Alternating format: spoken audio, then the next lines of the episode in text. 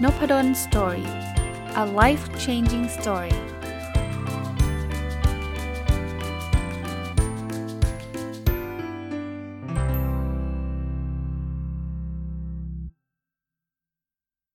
สวัสดีครับ ยินดีต้อนรับเข้าสู่ Nopadon Story พอดแคสต์นะครับ วันนี้วันเสาร์นะฮะก็ยินดีต้อนรับเข้าสู่รายการ Weekend Entrepreneur นะครับผมรีวิวหนังสือเล่มหนึ่งค้างไว้เมื่อสัปดาห์ที่แล้วนะครับ คือความลับของหุ้นเติบโตนะครับ เขียนโดยคุณนายแว่นลงทุนนะซึ่งเป็นนักเขียนและนักลงทุนเต็มเวลา ที่มีคนตามเพจอยู่ 2.3 แสนคนนะเอ่ออย่างที่ผมเล่านะครับที่เอาเรื่องหุ้นมาเล่าให้ฟังเนี่ยเพราะว่าผมคิดว่าการลงทุนเนี่ยเป็นอีกหนึ่ง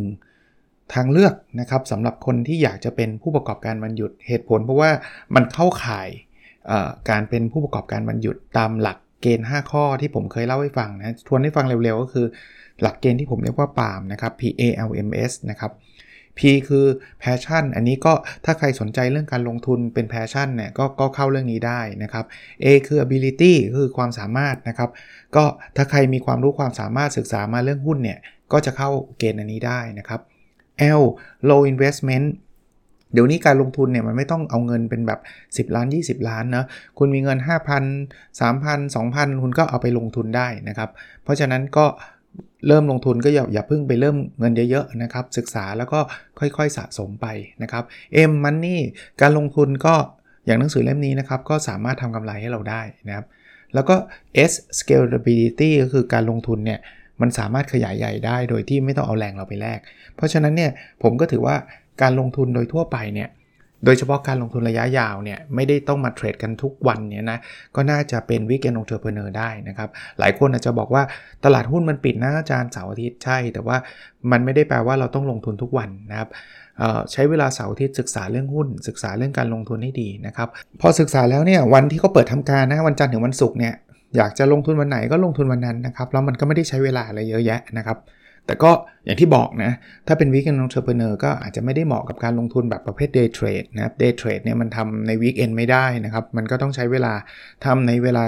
ทำงาน ซึ่งซึ่งอันนี้ไม่สนับสนุนนะครับ ถ้าเกิดเราทำงานประจำอยู่เนี่ย เราควรจะให้เวลาเต็มที่กับที่ทำงานของเรานะครับไม่ได้บอกว่าเดย์เทรดไม่ดีนะ แต่ว่ามันอาจจะไม่ได้เข้าข่าย ผู้ประกอบการมันหยุดที่ผมจัดไว้ทุกวันนะครับ อะมาดูต่อจากหนังสือเล่มนี้นะครับหนังสือเล่มนี้เน้นการลงทุนระยะยาวไม่ใช่เดทเทรดก็คือลงทุนในหุ้นที่มีการเติบโตเนี่ยเขาก็พูดบอกว่าเออจริง ๆ การศึกษาเรื่องนี้จำเป็น แล้วก็ควรรีบทำด้วย เขาบอกว่าเราควรมีสภาพทางการเงินให้ได้ก่อนที่จะ 10 ปีข้างหน้าเหตุผลเขาบอกว่า พอหลังจาก 10 ปีข้างหน้าแล้วเนี่ยโอกาสในการลงทุนอาจจะลดลง เพราะว่ามันจะมีสิ่งที่ซื้อขายลงทุนเก่งกว่ามนุษย์ เขาพูดถึง AI นะครับ เพราะฉะนั้นเนี่ยเราเราจะชะล่าใจไม่ได้ว่า เออ ตอนนี้ยังไม่ต้องศึกษาหรอกอยู่ไปก่อนแล้วเดี๋ยวอีกสัก 10 ปีเราค่อยลงทุน นอกจากมันช้าในในเรื่องของเวลาที่จะลงทุนและเราทราบใช่ไหมครับว่าการลงทุนเนี่ยทำตั้งแต่เนิ่นๆเนี่ยโอกาสที่เราจะประสบความสำเร็จ ก็มีมากกว่าที่เราไปลงทุนตอนเราอายุ 60 50 กว่าแล้วจะจะ 60แล้วแล้วไปลงทุนตอนนั้นจะสำเร็จภายในก่อนเกษียณมันก็ยากขึ้นมานิดนึง แต่เดี๋ยวคนฟังอายุ 50 กว่าจะบอกงั้นผมไม่ลงทุนแล้ว จริง ๆ ลงทุนตอนไหนก็ได้นะครับ ก็ดีกว่าไม่ลงเลยนะครับ ไม่ลงเลย แต่ว่าถ้าใครฟังแล้วตอนนี้อายุน้อยๆเนี่ยเรากำลังมีโอกาสเยอะกว่าคนอายุเยอะๆนะครับ โดยธรรมชาติ เพราะฉะนั้นนอกจากอีกเรื่องหนึ่งก็คือไอ้ AI มันจะเก่งขึ้นเก่งขึ้นเรื่อยๆนะ เพราะนั้น opportunity เราจะไปเจอหุ้นที่ดีราคาต่ำเนี่ยมันจะเริ่มยากแล้ว เพราะว่าถ้าเป็นคอมพิวเตอร์เนี่ยมันมันสแกนแป๊บเดียวมันเจอหุ้นก่อนเราอีก นะเพราะนั้นเนี่ยราคามันก็จะไปกันหมดแล้วก็ต้องระวังตรงนี้นะครับในหนังสือเขียนบอกว่าถ้าเราอยากเปลี่ยนโลกนะเราต้องเปลี่ยนที่ตัวเราเองก่อน เพราะฉะนั้นเนี่ยหลายคนบอกว่าอุ้ยเราไม่อยากรวยหรอกเราอยากให้สังคมดีขึ้นอะไรเงี้ยแต่จริงๆการทำให้สังคมดีขึ้นเนี่ยมันก็เริ่มต้นจากเราต้องดูแลตัวเองได้ก่อนเนาะอันนี้คือคือสิ่งที่หนังสือเขียนไว้นะครับ ก็บอกว่าในอนาคตเนี่ยมันจะมีพวก AI พวกควอนตัมคอมพิวเตอร์ พวกอะไรเต็มไปหมดเลย เพราะฉะนั้นอย่าไปคิดว่าเรายังมีเวลาอีกนานนะครับ ให้ให้เริ่มลงทุนตั้งแต่ตอนนี้ คราวนี้มาดูหมดถัดไปก็บอกเป็นทฤษฎีหุ้นเติบโต 10 เด้งนะครับเขาเข้าใจคำว่า 10 เด้งไหมครับ 10 เด้งคือ 10 เท่านะครับเขาบอกว่าการที่นักลงทุนเนี่ยไปเจอหุ้นสิบเด้งเนี่ยไม่ใช่เรื่องฟลุกหรือเรื่องดวงเรื่องบังเอิญหรอกมันมีอะไรเบื้องหลังนะครับ แล้วหุ้น 10 เด้งคือหุ้น 10 เท่าเนี่ยมันไม่ใช่ไม่มีนะ มันมีนะครับ คนเขียนเนี่ยเขาก็เล่าถึงหุ้นที่เขาลงทุน แล้วก็ได้กำไรมาเยอะแยะมากมาย ในหนังสือเขียนชื่อหุ้นไว้เลยนะครับ แต่ว่าผมขออนุญาตไม่พูดชื่อแล้วกัน เพราะว่าถ้าฟังไม่ดีเดี๋ยวจะกลายเป็นเชียร์หุ้น แล้วก็ไปซื้อตอนที่มันขึ้นไปแล้ว10เท่า แล้วพอไปซื้อบอกเนี่ยอาจารย์นพดลแนะนำหุ้นนี้ผมซื้อแล้วเจ๊งเลยอะไรเงี้ยเราผมก็ไม่อยากให้เกิดเหตุการณ์นี้นะ แต่ว่าเขาซื้อเนี่ยเขาบอกชื่อหุ้นนะครับเขาซื้อเนี่ยเขาซื้อแล้วเขาก็ ถือยาวนะครับ แล้วเสร็จแล้วเนี่ยเขาอาจเขาบอกว่าเขาอาจจะขายเร็วไปนิดนึงด้วยนะครับ แต่ว่าเขาก็ได้กำไรกับหุ้นตัวนั้นเยอะแยะมากมายนะครับ เพราะนั้นเนี่ยเขาคิดว่ามันมันสามารถหาได้นะครับ ในหนังสือนี้ตอนช่วงต้นๆ ผมก็พูดไปไปหลากหลายเรื่องแล้วเนอะในการหาหุ้นที่เติบโตจากที่ผมรีวิวในหนังสืออันนี้มานะครับ ก็บอกการลงทุนเนี่ยมันมันต้องขวนขวายนะครับ แต่ว่าถ้าเราขวนขวายตั้งแต่ตอนนี้เนี่ยโอกาสที่เราจะเจอมันก็จะง่ายกว่า การที่เราไม่ได้ทำการบ้านเลยแล้วหวังฟลุกนะครับ ก็ลองไปศึกษาดูนะกับอีกเรื่องหนึ่งนะครับที่เขาเป็นข้อเตือนใจคือเขาบอกว่าการลงทุนมันปรับเปลี่ยนไปตามยุคสมัยครับ บางอย่างมันเคยเวิร์กแต่มัน work อยู่ในยุคหนึ่งเนาะแต่ว่าใช้วิธีเดิมเลย เอามาใช้กับอีกยุคหนึ่งมันอาจจะไม่ work แล้วนะครับ คือคือเนื่องจากหลากหลายปัจจัยนะ บางอย่างอะอย่างอย่างสมมุติอันนี้ผมต่อยอดให้นะเบนจามินเกรแฮมซึ่งเป็นอาจารย์ของวอร์เรนบัฟเฟตเนี่ยเขามีวิธีการลงทุนแบบหนึ่งแต่พอมายุควอร์เรนบัฟเฟตวอร์เรนบัฟเฟตใช้แบบอาจารย์ทำก็อาจจะ work ได้แป๊บหนึ่งก็ไม่ work ละเพราะว่าหุ้นดีๆ หุ้นที่เข้าเกณฑ์มันก็จะไม่เหลือละเขาก็จะมีการปรับปรุงเปลี่ยนแปลง เช่นเดียวกันเราเห็นวอร์เรนบัฟเฟตเป็นเป็น เป็นซูเปอร์แมนเป็นอาจารย์เป็นกูรูของเราเนี่ยหลายคนก็อ่านหนังสือวอร์เรนบัฟเฟตเขาพยายามจะก๊อปปี้วอร์เรนบัฟเฟตมา บางอย่างมันอาจจะ work อยู่ บางอย่างมันอาจจะไม่ work แล้วก็ได้นะครับ เพราะนั้นมันต้องมีการปรับตัวตลอดเวลานะนั่นนั่นหมายความว่า บางคนบอกอ๋ออย่างนี้เราเจอสูตรสำเร็จสักคนหนึ่งแล้วเราก็ทำตามแล้วก็จบเลยไหมอาจจะไม่ แล้วจริงๆเขาสำเร็จไหมเขาสำเร็จจริง แต่ว่ามันยุค 30 ปีที่แล้ว 40 ปีที่แล้วนะครับ ในบทที่ 20เนี่ยเขาแนะนำหุ้นเติบโตสไตล์ปีเตอร์ลินช์นะครับคือปีเตอร์ลินช์เนี่ยเป็นนักลงทุนในตำนานอีกคนนะครับเขาเป็นผู้จัดการกองทุนรวมที่ประสบความสำเร็จ เขาบอกผลตอบแทนการลงทุนเฉลี่ยต่อปีคือ 29.2%ซึ่งถือว่าเยอะมากนะเขาเติบโตจาก 18 ล้านเหรียญกองทุนเขาอะนะครับเป็น 14,000 ล้านเหรียญนนะครับเขาก็มีข้อแนะนำเต็มไปหมดเลยนะครับเริ่มอันแรกนะเขาบอกลงทุนในสิ่งที่ภรรยาและลูกๆของคุณชื่นชอบ คือไม่ต้องไปค้นหาอะไรที่แบบโอ้โหวิลิศมาหราอะไรที่มันยากเย็นแสนเข็นไม่จำเป็นะครับ เอาแบบหุ้น basicธรรมดาเขามีงานวิจัยด้วยนะว่าเเด็กๆเเลือกอะเลือกหุ้นอะเขาจะเลือกหุ้นที่เขารู้จักกันนึกออกไหมเป็นสินค้าหรือบริการที่แม้กระทั่งเด็กๆ ยังรู้จักเนี่ย ปรากฏว่าเลือกชนะผู้จัดการกองทุนเก่งๆ หลายคนเลยนะ นี่เด็กเลยนะ ไม่ได้ไปเรียนจบ MBA ที่ Harvard MIT อะไรมาเลยนะ ยังเลือกได้เจ๋งกว่าเลย อันที่2เขาบอกว่าเลือกหุ้นหน้าเบื่อไม่มีใครสนใจทำไมถึงให้เลือกแบบนั้น เพราะว่าหุ้นหน้าเบื่อไม่มีใครสนใจเนี่ย มันแปลว่าราคามันยังไม่ไปไงใช่ปะนะครับ ในทางกลับกันให้หลีกเลี่ยงหุ้น 10 เด้งตัวต่อไป หุ้น 10 เด้งตัวต่อไปทำไมให้หลีกกันไม่อยากรวยเหรอ เพราะว่าถ้ามันมีข่าวกระจายไปทั่วอินเทอร์เน็ตแล้วนะ ว่าหุ้นนี้10เด้งแน่นอน หุ้นนี้ 10 เท่าแน่นอน ท่านเชื่อไหมราคามันขึ้นไปสูงกว่าความเป็นจริงแล้วแหละ เพราะทุกคนอยากรวยทั้งนั้น เพราะฉะนั้นถ้ามันเป็นหุ้นที่มันดูแบบโอ้ร้อนแรงที่สุด หุ้นที่มันฮอตฮิตที่สุดปีเตอร์ลินช์บอกว่าอย่าอย่าไปยุ่งกับมัน อย่าไปยุ่งกับมันนะครับ ก็ลองดูนะครับ มาดูบทถัดไปเป็นแนวคิดลงทุนหุ้นก้นบุหรี่ นะก้นบุหรี่เนี่ยมาจากคำของอาจารย์เบนจามินเกรแฮมอาจารย์ของวอร์เรนบัฟเฟตที่เมื่อกี้ผมเล่าให้ฟังนะครับ อยู่ที่จบการศึกษาที่ University of Columbia แล้วก็ทำงาน Wall Street ต่างๆ แล้วก็ไปทำกองทุนของตัวเองนะครับเขาก็ได้ผลตอบแทน 20%ต่อปี ซึ่งซึ่งสูงกว่าตลาดมากเลยนะครับเขาบอกงี้หุ้นก้นบุหรี่เนี่ย มันเป็นหุ้นที่คำคำพูดของวอร์เรนบัฟเฟตนะครับ ซึ่งเป็นลูกศิษย์ของเกรแฮมเนี่ยบอกว่าเหมือนก้นซิการ์ที่คนทิ้งแล้วอะ่ะมันเหลือให้สูบเพียงอีกอึก2อึกเท่านั้นนะครับแต่ว่าก้นบุหรี่เนี่ยมันได้มาฟรี เพราะฉะนั้นเนี่ยมันคุ้มค่ามันหยิบมาได้ฟรีเลย แต่มาสูบอาจจะสูบได้ไม่เยอะมากนักนะนะครับพูดง่ายๆว่าไปดูหุ้นราคาที่ถูกถูกถูกๆเนี่ยให้ดูหุ้นแบบไหน ถ้าใช้เกณฑ์นี้เขาใช้เกณฑ์ PB เอ่อ PB ratio price per book ratio ต่ำกว่า1 price คือราคาหุ้น book ratio book value ก็คือราคาทางบัญชีต่อหุ้นใครไม่รู้ว่ามันคืออะไรนะครับ ลอง search ในอินเทอร์เน็ตดู เข้าไปศึกษาในในเว็บ settrade.com ก็ได้ครับ แล้วไปดูค่า PB ratio ของแต่ละหุ้นเนี่ยมีเยอะแยะเลยครับ เขาบอกว่าถ้าเราเลือกหุ้นที่ PB ratio ต่ำกว่า1เนี่ย แล้วถือทิ้งไว้สัก 3-5 ปีนะ จะมีหุ้นกลุ่มหนึ่งที่พลิกฟื้นขึ้นมา แล้วมันทำให้ให้ เราได้กำไร แต่ว่าหุ้นหลายตัวมันอาจจะเจ๊งไปเลยนะ ลงต่อแล้วก็ไม่เติบโตเลยก็ได้ แต่ว่าการที่คุณไปลงใน PB ratio หลาย ๆ ตัวเนี่ยก็มีโอกาสที่มันจะมีตัวหนึ่งเพิ่มขึ้น 10 เท่า ซึ่งมันจะคุ้มกับอีก 4-5 ตัวที่คุณลงทุนไปแล้วมันไม่ไปไหนอะนะครับ อันนี้คือคือข้อแนะนำนะครับ เขาเรียกว่าการลงทุนหุ้นก้นบุหรี่นะครับ มีบทถัดไปเรียกว่าสูตรเล่นหุ้นเติบโตนะครับ เขาบอกว่ามี 3 สูตรเอง ซึ่ง 3 สูตรเนี่ยหลายคนอาจจะคิดว่าเป็นสูตรแบบโอ้ทางคณิตศาสตร์ทางอะไรไม่ครับ มันเป็นคล้ายๆ mindset วิธีการมากกว่า เขาอันแรกเขาบอกว่าสูตรแห่งความเพียรนนะครับ คือพูดง่ายๆว่าเราเราต้องมีความความเพียรพยายามอะนะครับ ใครจะคิดว่า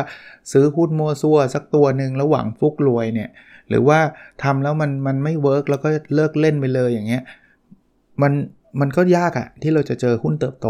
นะครับ สูตรที่ 2 คือสูตรแห่งการพึ่งพาตัวเองนะครับเเวลาทำหุ้นพวกนี้อย่าไปถามเพื่อนให้แก้แก้ตัวไหนว่าเด็ดนะคุณไปถามเพื่อนคุณก็ไม่รู้หรอกว่าเพื่อนศึกษามันมากน้อยแค่ไหน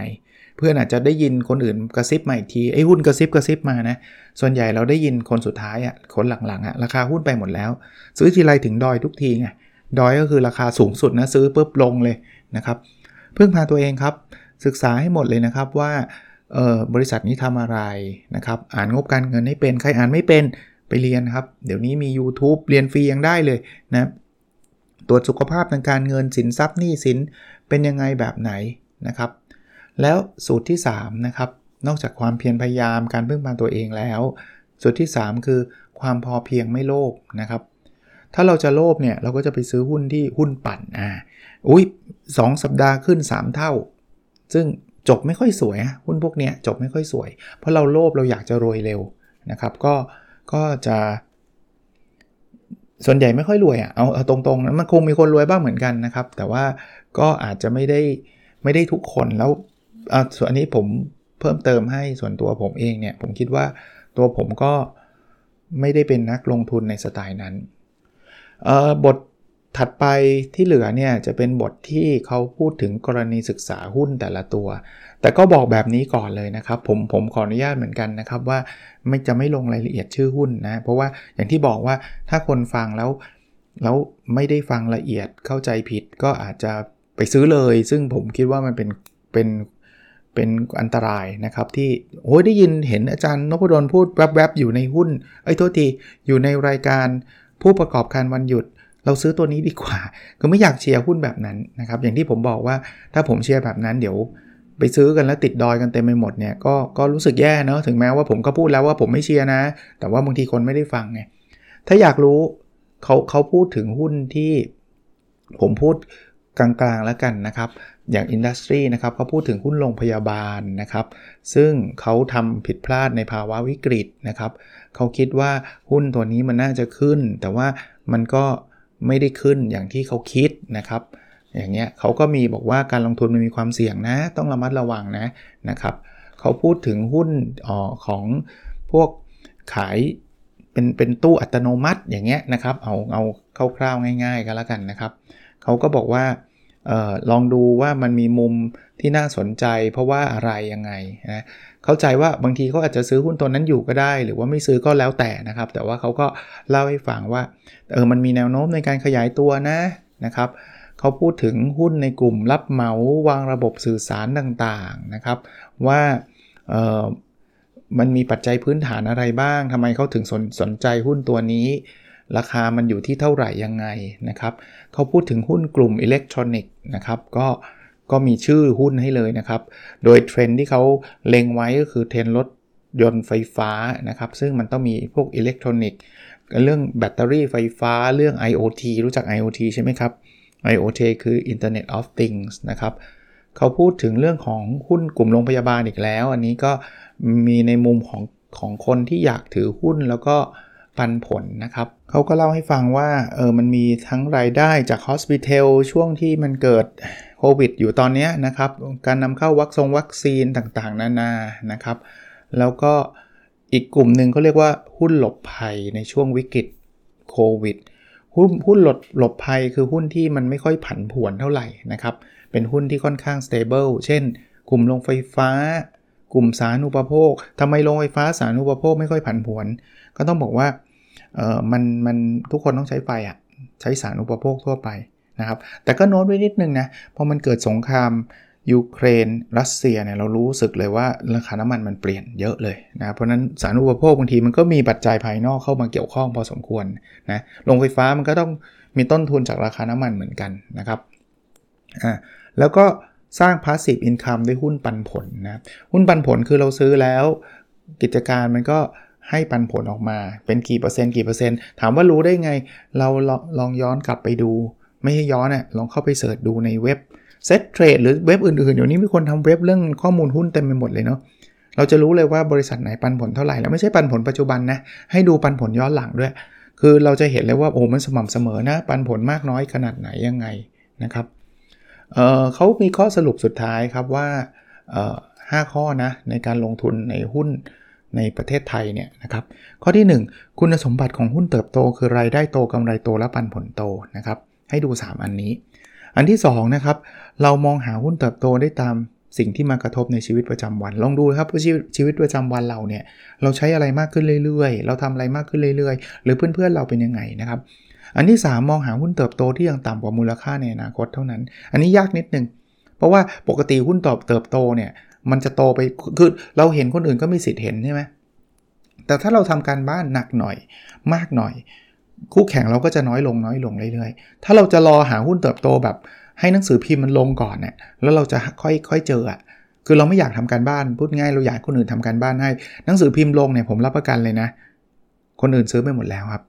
ไอ้ราคาตรงนั้นอาจจะไม่ไม่มีแก็บให้เหลืออยู่เลยเพอๆมันดอยแล้วแหละมันเกินเกินมูลค่าไปแล้ว แต่คนที่ซื้อก่อนหน้านั้น 3 เดือน 5 เดือน 2 ปี 3 ปีเนี่ยก็กำไรไป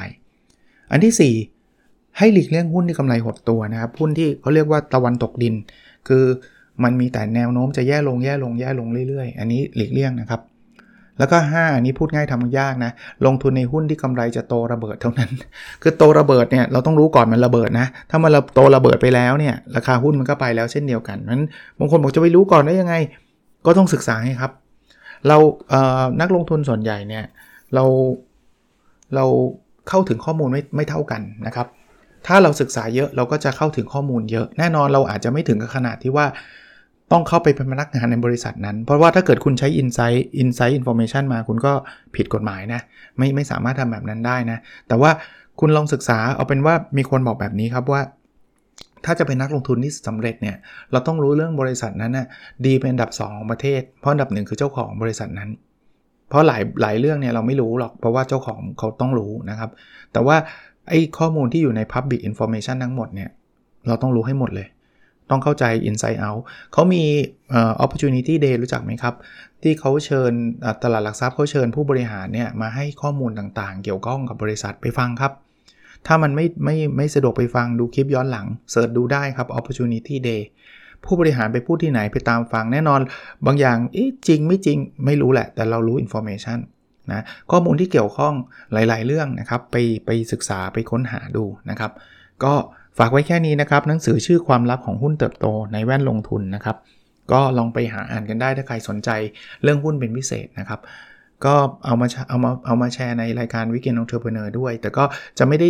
แชร์บ่อยขนาดจะกลายเป็นรายการหุ้นไปนะแต่ว่าก็เอามาฝาก from time to time นะกัน ยังมีหนังสืออีกหลายเล่มที่ผมอ่านเรื่องเกี่ยวข้องกับการเงินนะ เราคิดว่าน่าจะเป็นประโยชน์กับทุกคนนะครับ ก็จะนำมาฝากในรายการผู้ประกอบการวันหยุดด้วยนะครับ โอเคโอเคนะครับ แล้วเราพบกันในสดถัดไปครับ สวัสดีครับ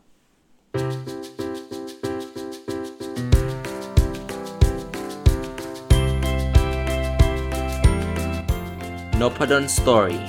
A Life Changing Story.